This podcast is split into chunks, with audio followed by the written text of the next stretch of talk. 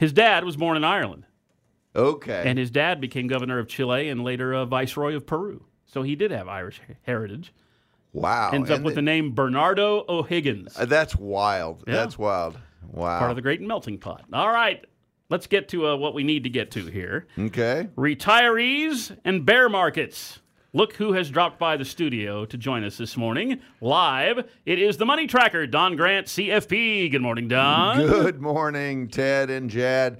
You know, when we're happily employed and cashing a paycheck every couple of weeks, it's not critical when the markets, you know, run as a bull, an up market, or as a bear market. In fact, if we're periodically feeding our retirement accounts during a bear market, we're getting more bang for the buck because contributions we buy, you know, you can buy more shares at a lower price. But what about a bear in retirement when income may depend upon what the market's doing? Well, a bear market is loosely defined as a drop of 20% more or more from recent highs. The average bear market lasts about a year and it takes less than two years to fully recover to past highs. Now, if you're close to or just recently retired, a dip of 20% can set you on a path that's tough to recover from. Well, let's walk this through. The 20% drop refers to the stock market. There's a good chance that just a portion of your investments are actually in the stock market. If your if your stock portion is about 60% of the portfolio, just some of that 60% may be down.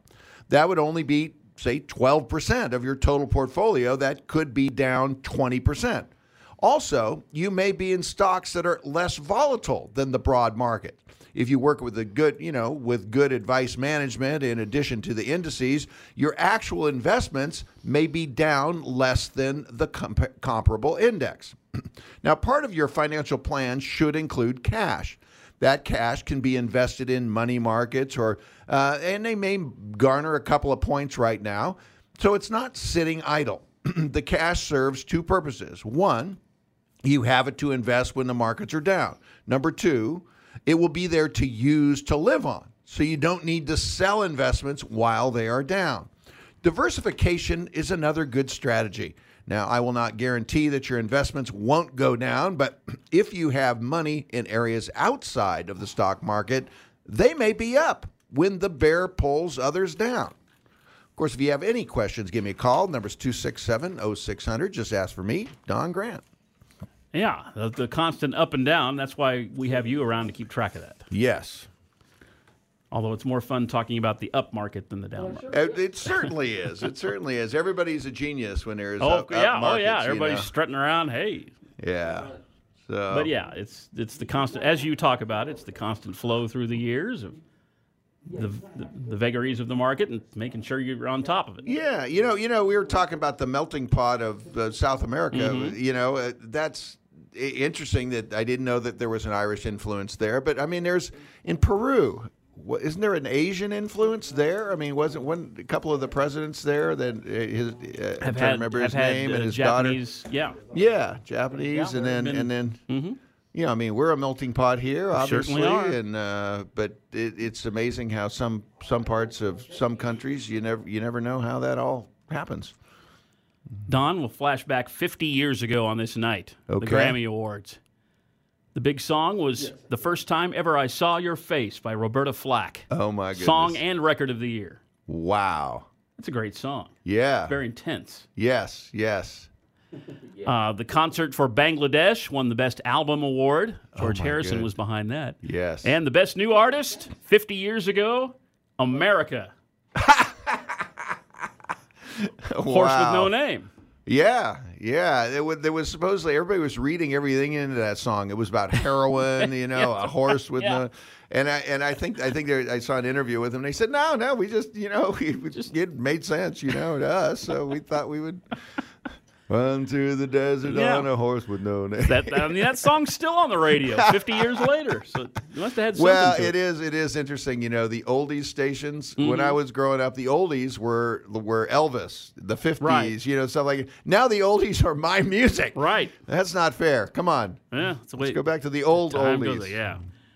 Well, any weekend plans, Don? I'm going to go to you know First Friday in Kansas City. There's a lot of I you know I collect this mid-century modern Mm-hmm. Yes, stuff, yes. and so I've been getting in a little bit of art now. I mean, not, I'm not talking high end stuff, but just you know fun, real art from that Mm-hmm. era. Uh, they have the First Friday, um, but it lasts all weekend for a lot of the Nice. galleries and the stores. Very nice. And so uh, I'm going to go up Saturday morning and and uh, just uh, look for some stuff. I need a piece of furniture for my office, and if it's there, and if I can talk them down enough, I don't like to buy retail. Uh, that might be kind of fun. And visit visit Natalie, my daughter. She's she's uh, in uh, in Leawood area. You know, Very nice. so so I'll be able to take her into town. We'll go have lunch and do some shopping, and hopefully I'll come home with something in the back of my truck. Good stuff. Heck yes! How about you? Getting it done. I don't know. Hmm. What am I doing? Little Probably sports? writing. I'm just, prob- just probably. Uh, I got Shocker basketball on Sunday afternoon. so Okay. I think that's my next Okay. big thing. Well, and the and the Regular season home finale.